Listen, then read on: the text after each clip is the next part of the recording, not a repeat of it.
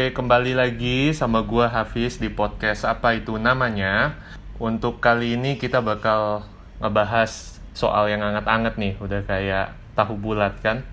Gua nggak sendirian buat kali ini, ada teman-teman gua as always yang setia nemenin gua. Ada Mbak Tane Hadiantono, Hai semuanya. ada Mas Alden Iswanto, Halo, halo. dan ada Mas Zaki Andiko. Hola. Nah, oke. Nih kita lagi semangat banget nih guys, karena isunya betul-betul kayak baru kemarin dan gak hanya di Indonesia aja, tapi juga terjadi di berbagai negara di dunia lainnya. Nah, apa sih sebetulnya yang mau kita bahas? Kita mau bahas soal aksi demonstrasi. Apakah aksi demonstrasi ini masih relevan dalam kehidupan politik di Indonesia? Kita lihat selama dua tahun belakangan ini ada demo dari mahasiswa dan berbagai elemen masyarakat lainnya yang cukup besar menurut gua. Jadi di 2019 itu ada beberapa aksi menentang RUU KPK, kemudian ada juga KUHP dan untuk RUU pembahasan RUU PKS. Nah, dan kebetulan juga kemarin kita juga ada demo untuk menentang Omnibus Law. Dan gak hanya di Indonesia juga sebetulnya, persis di saat yang bersamaan Thailand juga mengalami aksi demonstrasi mahasiswa dan juga di Hong Kong. Dan kalau kita flashback lagi, ada lagi di Arab Spring kayak gitu. Di Arab, dengan judul Arab Spring. Nah, sebetulnya kemunculan demo demonstrasi belakangan ini itu apa sih masih relevan atau enggak ya dalam kehidupan kita. Nah, untuk menuju jawaban itu, gue akan membahasnya sama teman-teman gue nih. Jadi, sebenarnya gue bingung sih. Uh, gue mau tahu dulu nih pendapat kalian semua nih. Menurut kalian, demo yang belakangan terjadi ini kenapa bisa terjadi dan apa sih yang menjadi trigger dari uh, mahasiswa, kemudian kalangan masyarakat juga untuk menentang pemerintah kita? Ya Mas Alden, Mbak Tana. Aku belakangan aja. Oke, mungkin gue mau agak sedikit sharing yang gue ambil dari beberapa pelajaran gue zaman kuliah kali ya, eh, masalah sosiologi. Masalah fenomena demonstrasi sendiri itu kan sebenarnya suatu bentuk konflik di mana ada ide-ide yang mungkin tidak sejalan.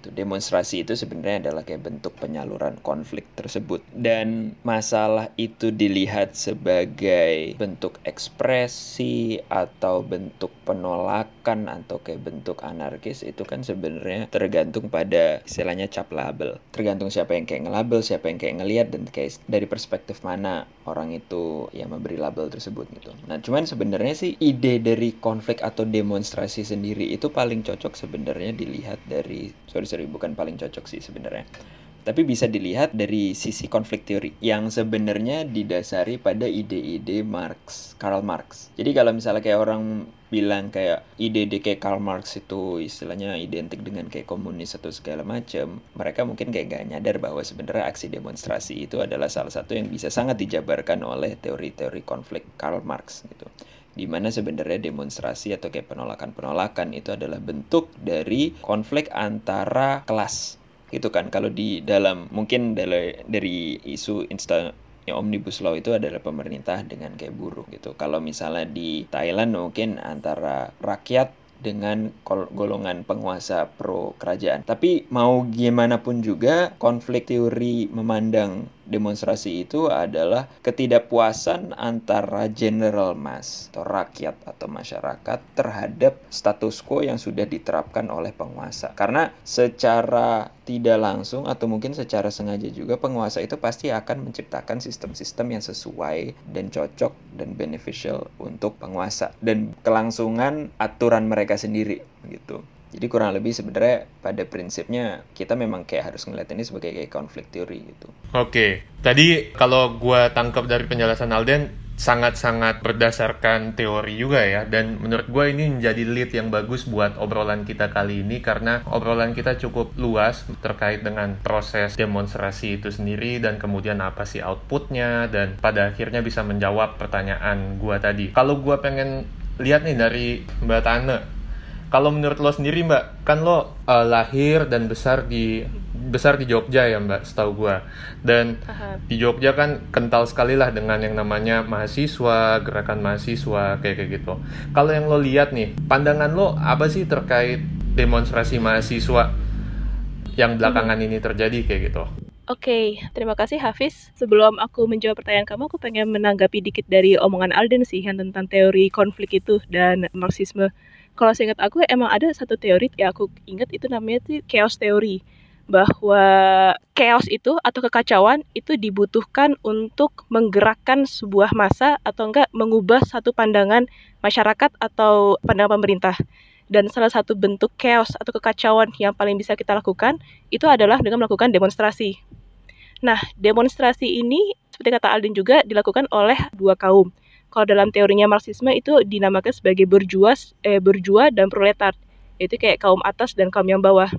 Kalau dalam konteks demonstrasi di Indonesia, demonstrasi kita itu menurutku mengalami hal yang namanya itu adalah romantisasi.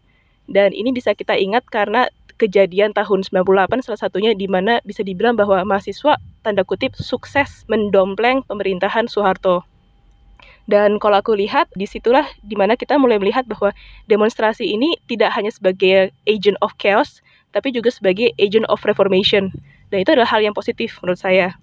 Tapi yang terjadi adalah apakah demonstrasi yang terjadi ini benar-benar murni dari ideologi kita yang khawatir karena rezim pemerintahan 30 tahun Soeharto yang terlalu lama dan terlalu mengecam atau apakah karena ada regulasi-regulasi yang menurut kita tidak cocok.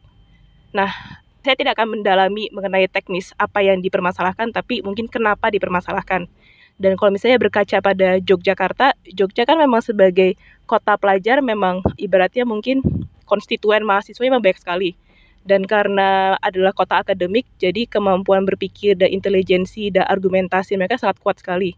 Karena itu mungkin kayak dari kalau misalnya anak-anak mengenal yang namanya Gejayan Memanggil, atau sebuah gerakan di mana kampus-kampus besar seperti UGM, UNY, UTY, dan Sanata Dharma, dan salah satu kampusku juga Atmajaya, itu melakukan sebuah gerakan untuk mengajak anak-anak kumpul di Gejayan, atau kayak salah satu titik historis demonstrasi tahun 98, untuk marching dari Gejayan sampai ke kantor DPRD, DPRD Jogja di Malioboro. Dan menurutku itu adalah sebuah gerakan yang sangat menarik sekali, karena ini menampung ke kemarahan dan aspirasi mahasiswa sebagai yang namanya itu uh, calon-calon bibit kita di masa depan untuk melakukan sebuah gerakan yang mengatakan bahwa hey ada satu hal yang bermasalah dan kita tidak setuju dan kita sebagai kaum bawah kaum proletar memiliki kekuatan berupa massa dan ini yang digerakkan dan digunakan untuk memberikan pressure kepada pemerintah kurang lebih kalau menurutku kayak gitu sih Fis Oke, ini menarik sebetulnya.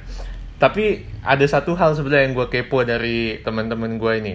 Kalau pengalaman kalian sendiri nih, entah itu sebagai pelajar ketika SMA atau ketika kalian kuliah dulu, kalian pernah nggak sih ikut dalam sebuah gerakan, baik itu aksi demonstrasi atau itu long march kah atau demonstrasi melalui media sosial misalnya. Misalnya kalian ikut petisi, oh sorry itu saya misalnya turunkan Terawan, kalian klik, oke, okay. itu kalian merasa contribute kayak gitu. Kalian punya pengalaman-pengalaman kayak gitu nggak? Omong, gua gua mau nanya Zaki dulu deh. Zaki kan belum jawab nih. Zaki kan aktivis kita ya. Cal- calon terkuat ini memang. Iya. Aduh. Tapi kalau 2024 Zak. kalau cerita tentang pernah ikut demonstrasi atau enggak, jujur aja aku belum pernah ikut ya. Walaupun sebenarnya waktu kuliah tuh udah pernah udah pernah ada aksi tuh turunkan UKT segala macam sampai chaos juga tuh sampai bikin kaca kantor rektornya pecah gitu kan. Sampai ada yang baku hantam sama satpam gitu. Tapi itu aku dapat dapatnya tuh karena diceritain sama temen tapi aku nggak terlibat langsung gitu. Terus tuh demo KPK kemarin aku juga nggak bisa ikut karena udah udah mulai terjun di dunia kerja kan. Wah. jadi malah aku aku cuma ikut keliput do liput doang gitu tapi nggak ikut demo gitu kan. Tapi itu. Jadi kalau sejujurnya aku belum pernah ikut sih kalau yang demo kayak gitu. Tapi kalau yang misal peran atau kontribusinya yang bisa aku lakukan ya misal kampanyenya lewat media sosial atau mungkin tadi kayak yang Hafiz ceritain ada ada petisi turunkan tewa, terawan misal kayak gitu ya aku ikut ikut tuh ikut kayak Oke, gitu eh, tadi kan lu Nah. bilang kalau misalnya lu ikut ngeliput eh, aksi mas demonstrasi mahasiswa tahun lalu yang tentang KPK. Iya. Kalau yang lu lihat, Iya. apa apa first impression lu terkait aksi massa pada waktu itu? Apakah lu wah ini seru banget nih, gua pengen nih kayak gitu, ataukah lu apaan sih nih, nggak jelas, misalnya kayak gitu.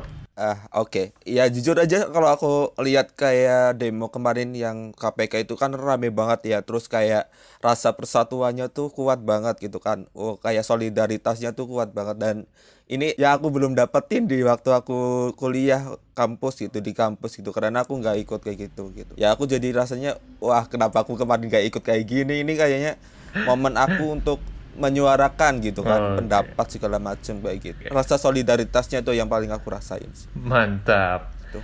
Oke. Oh ya dan dan ada ini sih kan kalau jadi mahasiswa kan ada tiga falsafah kal- kalau nggak salah ya. Nah aku aku ingat ingatnya ada dua tuh ada yang namanya agent of change sama agent of control gitu. Jadi ya mahasiswa itu emang agennya perubahan dan agen untuk mengkontrol. Kontrolnya itu kontrol sosial misal kayak ada hal yang salah nggak sih sama sosial kita gitu kehidupan sosial kita atau mungkin kebijakan yang dari pemerintah ada yang salah atau enggak yang akan berdampak langsung kepada masyarakat kayak gitu sih itu sih ada agent of change sama agent of control yang aku ingat Oke, kalau teman-teman gue yang lain gimana nih? Mungkin ada pengalaman menarik? Siapa yang mau jawab nih? Kalau gue sih dulu zaman gue kuliah di UK ada sih ikut beberapa, tapi bukan yang terlalu overly politik kayak misalnya kayak menentang UU UU gitu. Tapi gue sebenarnya dulu lebih lebih ikut march march yang lebih gerakan sosial lah, kayak Women's March, semacam Black Lives Matter eh, gerakan di di UK gitu. Eh, dan mungkin juga karena isu yang dibawa itu lebih bukan politik praktis ya, tapi lebih kepada ke isu-isu sosial fundamental. Jadi memang eh, Oh, cenderung lebih damai dibandingkan dengan yang kayak kita lihat di eh, Indonesia belakangan inilah misalnya gitu. Eh, tapi mungkin gue pingin agak nanggepin tadi dari Zaki memang betul bahwa banyak yang bilang kan sebenarnya kalau mahasiswa itu kayak agent of change gitu. Demonstrasi-demonstrasi itu sebenarnya adalah kayak bentuk ketidakpuasan dan kritik dan kontrol terhadap kayak pemerintah. Tuh, tapi kadang pun gue merasa bahwa tidak selalu orang yang demonstrasi atau protes itu adalah orang kayak secara moral benar. Tapi kita sebagai kayak publik itu kayak selalu melihat orang yang istilah menyuarakan pendapat terutama terhadap kayak penguasa-penguasa itu menjadi orang kayak tertindas dan kayak secara empati itu kita lebih gampang berempati dengan mereka gitu. Tapi istilahnya dari pengalaman gua ngeliat demo-demo di sini dan gua ngeliat demo-demo juga kayak yang terjadi di US, di UK itu nggak semua bentuk penolakan itu sebenarnya secara moral tuh kayak bisa agak dipertanggungjawabkan gitu loh.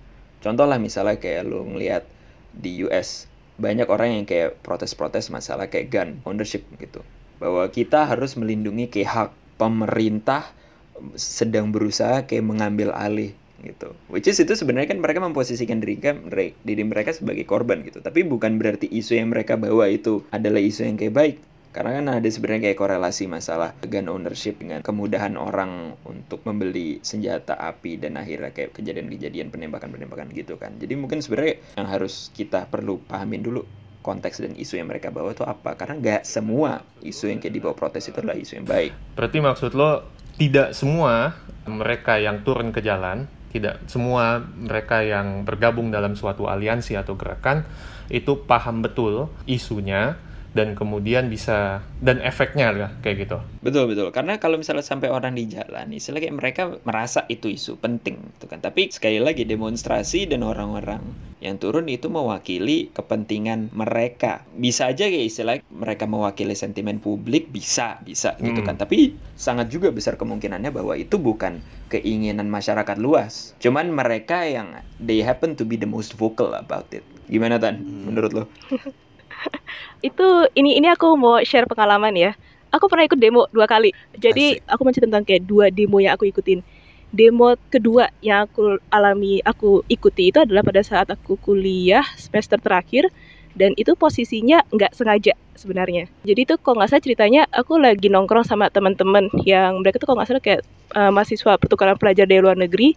Kemudian kita lagi membahas tentang teori-teori politik lagi receh banget gitulah. Tiba-tiba salah satu mahasiswa ini ngedapetin informasi bahwa lagi ada demonstrasi buruh di area Tugu Jogja dan hmm. karena kita lagi nggak ada kerjaan kita naik motor terus pergi ke Tugu Jogja dan ternyata memang lagi ada demo buruh okay. dan kita ikutan demonstrasi itu dalam keadaan tidak paham isu sama sekali cuman penasaran kemudian ikut ikutan demonstrasi ngobrol-ngobrol dikit dikasih banner habis itu kita berdiri di depan Tugu ini megang banner UMR buruh gitulah itu agak memalukan buat aku tapi itu menjadi sebuah pengalaman bahwa ya memang benar kamu bisa terbawa arus dan tiba-tiba ikut dalam lingkaran demonstrasi itu. Itu pengalaman yang pas aku kuliah. Ini ada yang lebih parah lagi pada saat aku masih SD. Jadi pada saat aku SD, aku SD di sebuah SD swasta Islam hmm. dengan institusi yang cukup besar dan prominent di Jogja. Dan aku inget banget itu kok nggak salah lagi kampanye presiden tahun berapa ya? Uh, 90-an gitu deh kok nggak salah 90 90 berapa ya? Atau 2000 awal ya? Aku agak lupa sih antara 90 lo. akhir. Iya, gue udah tua cuy. Jangan bilang. Pokoknya tuh ending akhir 90-an atau awal 2000-an gitulah. Dan suatu hari guru-guru itu mengatakan bahwa oke okay, hari besok kalian nggak akan ada kegiatan belajar mengajar, tapi kita akan belajar pokoknya kayak ada kegiatan ekstrakurikuler di luar dan siapkan baju, baju olahraga kemudian bawa bekal sama bawa minuman dan besoknya kita disuruh ketemu di satu stadion Kridosono atau Among gitu kok nggak salah di Jogja dan di situ udah ngerasa kok kayaknya aneh sekali karena kita kan kira ini adalah kayak pertemuan muktamar institusi Islam itu. Uh. Uh, ya, iya. Ternyata itu ada sebuah demonstrasi, bukan demonstrasi, oh. tapi kayak lebih ke arah bagian dari kampanye mendukung ya you know lah siapa pentolan Muhammadiyah pada zaman itu. Oh gila. Dan itu aku masih wow. SD, tapi udah ngerasa kayak ini aneh banget gitu loh karena satu aku nggak paham isunya apa, kedua ada si calon calon itu si AR itu kemudian oh, pada saat ngedengerin gue baru tahu nih itu itu itu kacau Asik banget sih. Itu kacau sama kayak wah gila. kayak okay. kayak aku ingin mengatakan bahasa-bahasa kebun binatang gitulah tapi ingat sih dia dia sampai kayak mengatakan bahwa iya kita Indonesia membutuhkan bla bla bla bla bla. Dan aku juga ingat banget sejak demonstrasi itu atau enggak mungkin sebelum demonstrasi itu sekolahku emang banyak perbincangan mengenai politik sih. Dan aku ingat banget pada zaman itu aku merasa terdoktrin untuk memilih atau pro kepada partai itu gitulah. Si biru inilah ya. Itu mengerikan. Si biru ini ya. Iya, okay. si biru biru cerah itulah. okay. Itu mengerikan dan itu satu hal yang membuatku merasa uh, demonstrasi itu luar biasa. Tapi kalau didalangi, didalangi ya oleh orang-orang dengan kepentingan politik yang kuat sekali, dan bisa menggunakan yayasan atau institusi atau anak-anak SD kayak aku di tahun 90-an yang nggak tahu apa-apa cuma tahunya ini adalah kegiatan ekstrakurikuler olahraga di luar sekolah itu adalah sebuah penipuan gitu. Oke. Okay. Karena menarik menarik. Tapi kalau gua bilang kayak yang Alden sebut itu ya, kalau gua pernah ikut demo waktu di Jogja dan gua sama-sama sadar lah maksudnya oke okay, gue gua ada reason kenapa gue uh, ikut demo itu kayak gitu. Kalau gue lihat baik itu dia sadar atau tergerak dengan memiliki reasoning yang tepat untuk ikut itu bagus tapi kalau gue pribadi sebagai yang join gerakan itu terus habis itu ayo ada stranger mau ikut join juga tanpa gue tahu dia tujuannya apa segala macem. Kalau gue lihat dari sentimen gue dan teman-teman gue ya jelas kita sangat-sangat berterima kasih kayak gitu. Kita karena gerakan itu semakin besar in terms of kuantitas dan juga substance. Maksudnya substance oh ya dia juga punya suara kayak gitu loh. Dan itu semakin menjadi penekan buat otoritas atau pemerintah kayak gitu. Jadi kalau ketika lo bilang apakah apakah yang ikut itu harus semuanya ada alasan yang logis atau yang rasional oh gue mau ikut. Menurut gue ketika dia hanya memiliki kayak oh ya gue empati gue gue peduli nih sama masyarakat kayak gitu. Karena kan memang biasanya yang mengeluarkan sebuah undang-undang atau kebijakan pasti otomatis yang termarginalkan ya mereka yang menengah ke bawah kayak gitu. Kalau yang menengah ke atas gue rasa nggak akan terlalu berdampak signifikan kayak gitu terkait kebijakan-kebijakan tertentu tertentu kayak gitu sih nah Tapi kan sebenarnya itu balik lagi kepada pertanyaan. Sebenarnya sedini apa sih lu bisa mulai pendidikan politik? Kayak misalnya kayak contoh kayak yang tanda tadi gitu kayak in a way Tanda dilibatkan dalam demo itu adalah Oh, kayak itu. pendidikan politik untuk kayak menggiring gitu kan Iya. dan kayak demo-demo yang kayak sekarang gitu kayak mahasiswa itu juga sebenarnya kan bagian dari kayak pendidikan politik Mm. dan menurut gue sebenarnya di di Indonesia dan gue yakin sebenarnya nggak cuma di Indonesia sih istilah kekuatan dari demo itu kan berasal dari kayak berapa banyak orang yang ikut berapa banyak orang yang kayak menyuarakan pendapat memang ada istilahnya beberapa kayak oknum yang istilahnya ikut cuman kayak asal numpang eksis atau segala macam kayak gitu-gitu. Eh, istilahnya untuk kayak merasa bahwa dia perlu konform dengan Iya, paham. ikut demo itu Betul. tapi menurut gua salah satu istilahnya dampak yang mungkin tidak terlalu kayak kelihatan adalah bahwa demo ini secara efektif menggiring eh, opini-opini orang. Ya, jelas. Di mana misalnya orang yang kayak awalnya kayak dia nggak ngerasa bahwa kayak dia affiliated dengan pendapat-pendapat yang disuarakan oleh demo itu karena pressure-pressure dari kayak society. Misalnya nih kayak kalau di kampus mungkin kayak lu kok kayak nggak ikut segala macem, lu nggak ikut bareng kita nih kayak Iya, iya. Lu nggak solider atau segala macam sama misalnya kayak kalau gue yakin juga kayak di pabrik-pabrik di buru-buru mereka juga kayak merasa kayak gitu Hmm. lu kayak kalau misalnya nggak ikut berarti kayak lu ikut eh istilahnya kayak sepihak Oh. dengan kayak Hmm. para penguasa atau kayak Hmm. pemilik buruh gitu kan dari situ sebenarnya agak apa ya eh, risk dari gerakan-gerakan besar itu Mhm. Bahwa well memang sebenarnya tujuan mereka kan untuk kayak menggalang dukungan Iya, suara. sebanyak mungkin Mm-mm. gitu tapi ya, secara tidak langsung itu sebenarnya kayak membuat membuat pressure pressure yang yang mungkin awalnya nggak ada ya tapi sebenarnya kayak lo bisa ngeliat dari sisi mana pun Iya, ha, ha. misalnya orang yang kayak ngeliat dari konflik teori mereka bilang kayak oh itu sebenarnya orang-orang yang kayak mereka tercerahkan Hmm.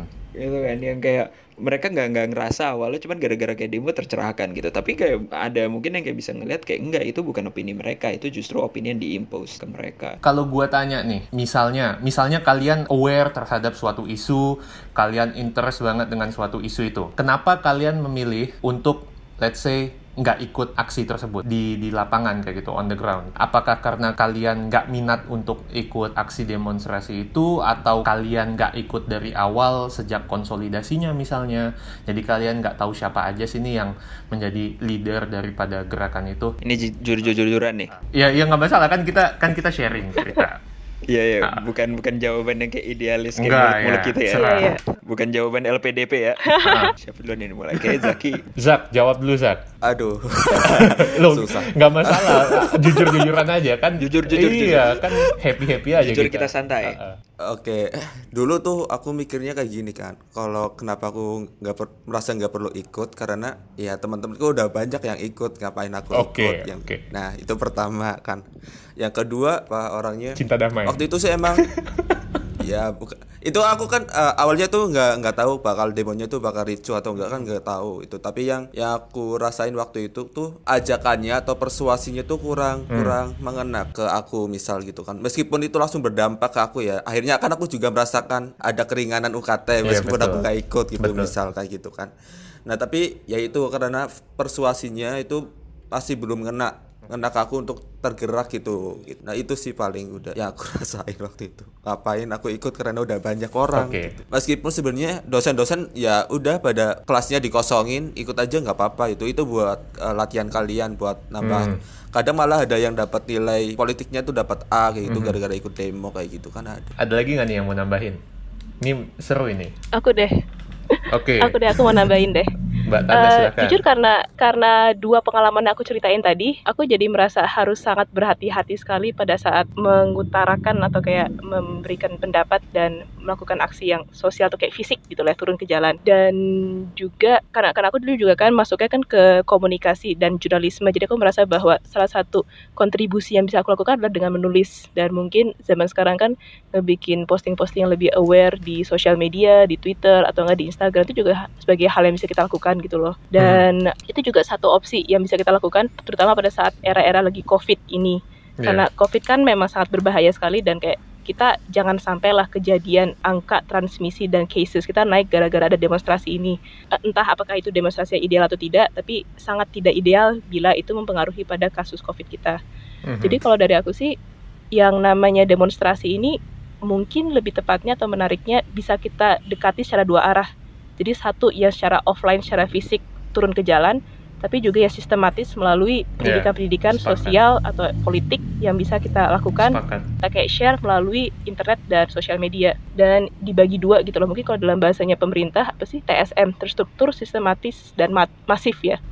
Itu mungkin juga bagian dari bantuan kita untuk mengedukasi orang-orang yang belum paham kalau misalnya kayak pada ikutin yang apa sih fenomena yang K-popers ikut angkat suara soal politik padahal mungkin mereka juga kayak anak-anak yang mungkin kayak gentonya umur udah umur 20-an atau 30-an udah paham. Betul. tapi kan pengikutnya adalah kayak anak-anak SMP atau SMA-an dan mereka jadi paham juga mungkin itu adalah sebuah bagian dari edukasi politik yang sangat menarik. Tapi kembali kayak kata Alden apakah mereka sudah cukup umur untuk diberikan edukasi seperti itu Iya. apakah mereka benar-benar paham atau hanya digiring saja Hmm. Kalau gue sebenarnya jujur menurut gue oke memang ada beberapa kayak gerakan-gerakan demonstrasi atau kayak protes yang kayak memang berhasil membuahkan perubahan-perubahan struktural yang kayak sangat penting. Tapi kalau gue sendiri mungkin sampai sekarang di Indonesia gue belum bisa berani untuk ikut serta dalam demo adalah karena di pandangan gue gue masih mengidentikan eh, masa Indonesia belum bisa menerapkan demonstrasi yang tidak berujung pada kerusuhan atau bakar-bakar. Dan gue tidak mau mengasosiasikan diri gue dengan kegiatan kayak bakar-bakar atau perusakan gitu.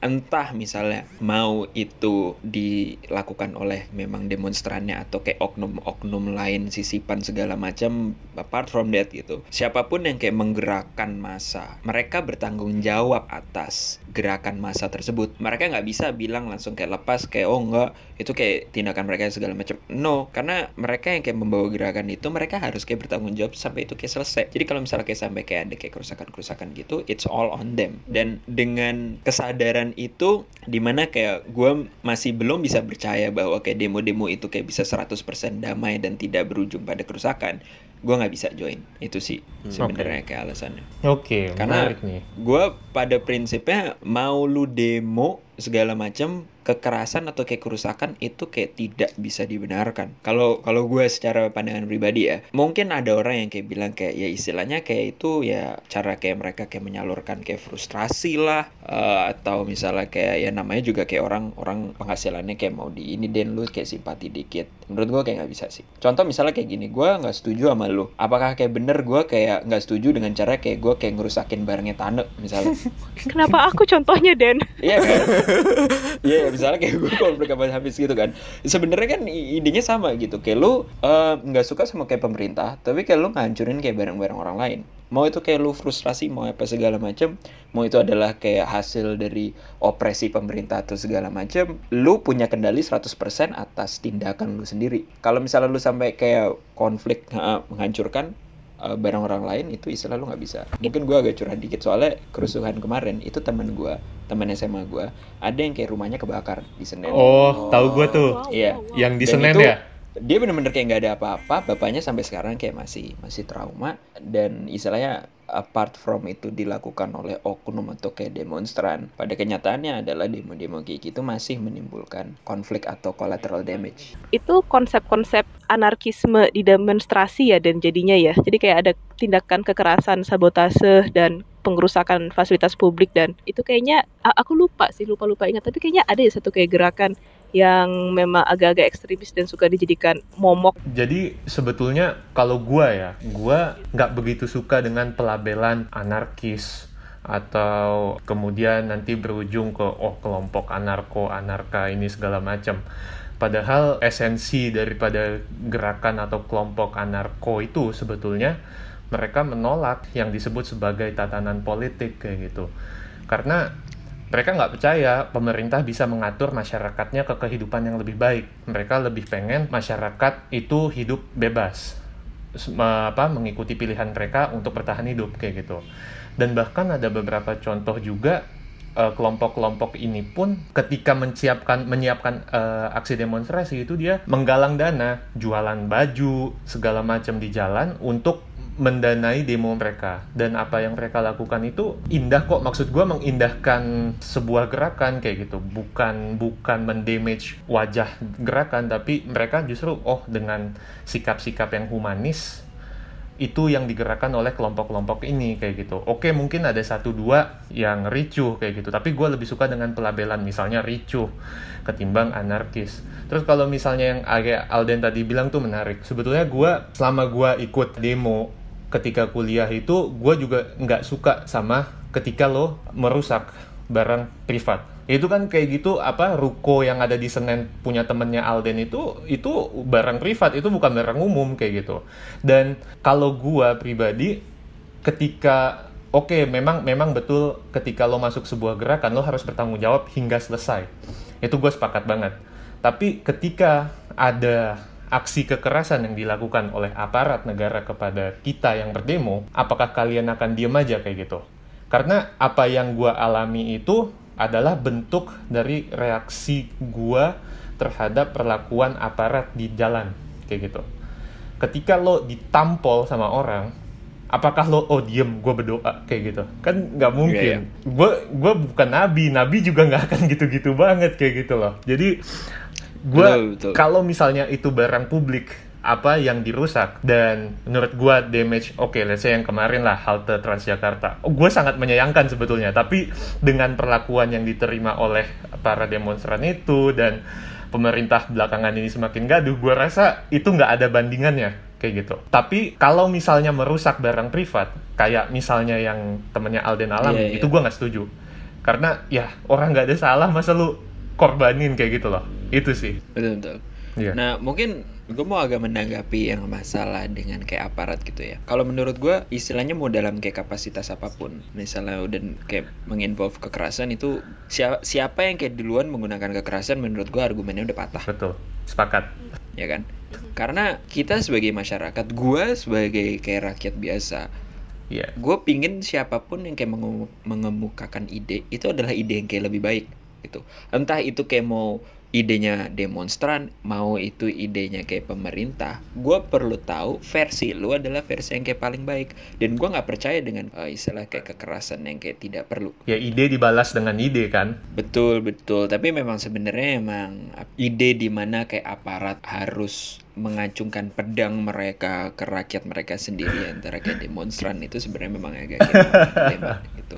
Emosi ya iya. Susah sih. Manusia biasa. Polisi iya, iya kan iya iya iya. Bisa aja keluarganya juga berdampak kayak gitu kan atau kayak gimana. Jadi tapi ya, memang kayak karena kerjaan gitu kan kayak lu harus jaga atau enggak kayak lu gue pecat. Eh, susah yuk itu sih. Nah makanya sebenarnya itu kayak mungkin gue bukan kayak orang yang kayak pantas untuk menggurui karena kayak sekali lagi gue belum pernah ikut demo di Indonesia atau segala macam gitu. Tapi kalau misalnya kayak lu udah ikut serta dalam demo dan pikiran lu yeah. itu kayak udah pokoknya itu kayak salah, gimana caranya kayak gue pingin ribut. Gimana caranya kayak gue pingin kayak ini. Betul. itu pemikiran yang salah sih. Karena kalau misalnya lo otak lu udah kayak burem lo masuk ujung-ujungnya adalah kayak ricu dan konflik. Iya itu cuma cari ribut aja. Tujuan lu kalau hmm. lu pikirannya udah kayak misalnya iya, betul, iya. betul. misalnya nih lu demo tiba-tiba kayak iya. udah bawa, bawa kayak kayu iya, kayak iya. terus segala macam atau kayak rantai sepeda itu menurut gua udah salah cuy tapi ini deh tentang kekerasan dari aparat deh itu juga satu poin yang sangat menarik dan menakutkan sih ya karena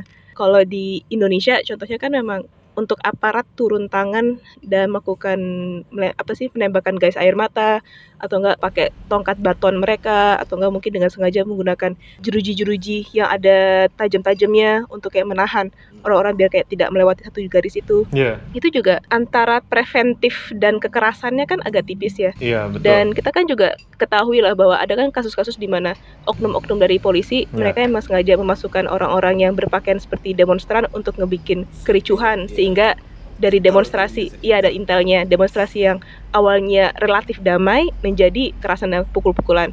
Dan ada juga yang mengatakan bahwa taktik ngasih intel, uh, masukin intel ke dalam betul, kumpulan demonstrasi betul, itu agar mereka langsung uh, rusuh itu adalah kayak cara tercepat untuk menyelesaikan demonstrasi juga ya kan? Jadi kayak ada pengalihan isu dari protes menjadi kekerasan. Itu mengerikan sih karena itu menunjukkan bahwa nah, kita nggak ada titik equilibrium di mana aku bisa protes dan protesku dilindungi Cakep tuh. jadinya. Itu yang menurutku agak mengerikan sih. Karena Indonesia kita gimana pun juga agak militeristik ya negaranya. Kemudian kalau misalnya kayak di mm -hmm. negara lain kalau misalnya di Hong Kong setahu kan dengan ada apa sih undang-undang keamanan ya kalau nggak salah yang baru disahkan tahun lalu atau awal tahun ini yang mengatakan bahwa kalau misalnya ada yang terlibat dalam gerakan gerakan yang kayak separatis dan menghujat atau kayak mencaci pemerintah maka mereka bisa dideportasi kalau nggak salah. Iya. itu kan sebuah ancaman ancaman konstituenmu sebagai warga negara kan? Mungkin Hong Kong memang beda ya sistem politiknya sama kita dan ideologinya tapi tetap sebuah ancaman bahwa aku tidak aman di negara ini. Untuk berpendapat pun juga tidak aman. Kita ada UU ITE di sini malah dan kalau misalnya salah ngomong bisa kena Petrus Ya, kalau jadi zaman kan dulu. Kalau sekarang lucu. Iya dari awal ya hilang juga UU jadinya. ITE. dari awal kita berkeluh kesah misalnya di Twitter kayak gitu. Salah kayak gitu. Padahal kita nggak mengajak atau mengancam eh, kehidupan seseorang. Kita Mhm. hanya berkeluh kesah. Cuma mungkin offside menurut pemerintah kan bisa ini bisa apa bisa ketangkap let's say kayak gitu. Kan nggak make sense. Atau kita udah di lapangan tahu-tahu kita disusupi tahu-tahu akhirnya ricuh. Akhirnya gagal juga itu gerakan kayak gitu. Padahal kan tujuannya gerakan itu gimana dia bisa mengartikulasikan betul. kepentingan dia suara dia ke pejabat ketemu pejabat minta pejabat keluar dari kantor dia untuk ketemu ke publik kayak gitu loh. Apa nih maksud? Iya orasi kayak kayak apa yang dilakukan Ridwan Kamil let's say di, di Jawa gitu Barat. kan. kayak gitu sih. Itu kalau kata gua. Mhm. Iya gimana Zak Tapi aku kalau kalau aku pengen nyoroti tentang ini apa perlakuan pihak polisi untuk mengamankan ini apa demonstrasi. Kan sebenarnya demonstrasi itu kan emang hak kita sebagai masyarakat untuk menyuarakan pendapat, aspirasi segala macam. Nah, sebenarnya itu yang menjadi kewajiban polisi itu adalah Betul. mengamankan atau memastikan kita itu aman justru dalam dalam melakukan demonstrasi unjuk rasa. Nah, itu tapi yang yang terjadi malah sebaliknya karena karena juga dilihat dari simbol-simbolnya ya. Misal kayak polisi bawanya tongkat, bawa kayak senjata segala macam. Nah, kita yang ikutan unjuk rasa nggak bawa apa-apa kan itu simbolnya udah jelas ya antara yang punya senjata sama yang nggak punya senjata. Jadi relasinya tuh nggak apple to apple gitu yang pertama. Jadi stigmanya atau perspektifnya yang dipakai oleh eh, kepolisian Betul. itu adalah jadi saya itu lawannya mereka gitu loh. Mhm. Oke. Jadi polisi itu lawannya pengunjuk rasa, bukan sebagai polisi adalah pengamannya atau pelindungnya pengunjuk rasa gitu. Jadi itu dari perspektifnya aja udah beda, dari simbol-simbol yang dibawa oleh mereka juga udah beda gitu. Jadinya ya yang terjadi kayak gitu. Apa ada Padahal padahal seharusnya yang dilakukan oke biarkan aja karena toh bukannya gua mendiskreditkan gerakan mahasiswa atau gerakan sipil ya, tapi toh ketika aparat diem aja dan misalnya yang memulai kericuhan atau memulai kontak fisik adalah dari pihak gerakan sipilnya, maka seharusnya kan yang bisa menang katakanlah menang posisi itu ya aparat atau pemerintah kayak gitu. Kayak bisa aja menyalahkan "Eh, ini gerakan kalian ini gerakan kekerasan kayak gitu mengandalkan kekerasan segala macam. Karena yang mulai fight dari sipil kayak gitu kan malah bargaining powernya jauh lebih kuat ketimbang lo mulai duluan kayak gitu makanya menurut gua harusnya mikirnya kayak gitu sih Iya, dan lagian kalau misal dari pengunjuk rasanya itu ada Nah, yang mukil segala iya. macam harusnya dampak yang diterima oleh polisi juga kecil karena mereka pakainya seragam yang lengkap, pakai pelindung segala macam kan. Ini gua jujur, wah seru banget ini obrolan kita kali ini, sumpah. Tapi gua pengen denger nih dari obrolan kita soal demonstrasi, gerakan massa yang ada di berbagai dunia dan juga kelebihan serta kekurangan dari gerakan sipil ini. Gue pengen denger apa sih benang merah atau konklusi dari kalian bertiga nih. Silakan siapa dulu? Ke Alden dulu deh, udah ke Alden. Ya udah oke, gue dulu deh. Kalau dari gue sebenarnya simpel sih. Orang harus menerima fakta bahwa demonstrasi itu adalah salah satu cara untuk rakyat menyuarakan ketidakpuasan mereka terhadap status quo atau struktur yang ada. Dan seharusnya pada esensinya kita tidak bisa mencibir atau kayak mengkritik karena toh juga kayak itu hak mereka gitu. Nah, cuman mungkin orang dalam kayak melihat demonstrasi ataupun pemerintah atau penguasa yang lain itu mereka harus bener-bener kayak ngelihat sebenarnya isu-isu yang kayak mereka bawa itu apakah benar karena nggak selalu pemerintah salah nggak selalu demonstran tuh yang Oh. kayak benar kalau misalnya kayak kita mau lihat deh paling contohnya adalah Pol Pot ya kan Pol Pot adalah sebenarnya yang awalnya bentuknya demonstrasi terus berubah jadi gerakan penggulingan kekuasaan dan akhirnya berakhir pada dia menciptakan sistem baru yang kayak memperbiarkan kayak jutaan jiwa orang berpendidik dibantai gitu. Itu adalah salah satu contoh di mana sebuah penolakan rakyat berhasil dan mengganti sistem gitu. Ya istilahnya mungkin itu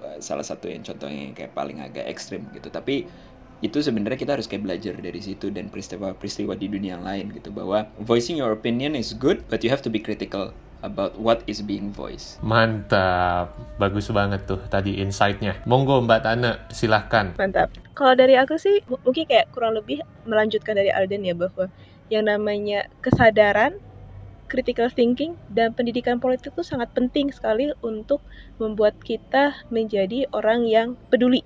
Satu karena satu hal yang aku rasakan dari demonstrasi ini adalah ini kan adalah kayak bermula dari kemarahan dan frustasi kita. Tapi frustasi dan kemarahan itu jangan dijadikan satu satu tenaga yang menghancurkan.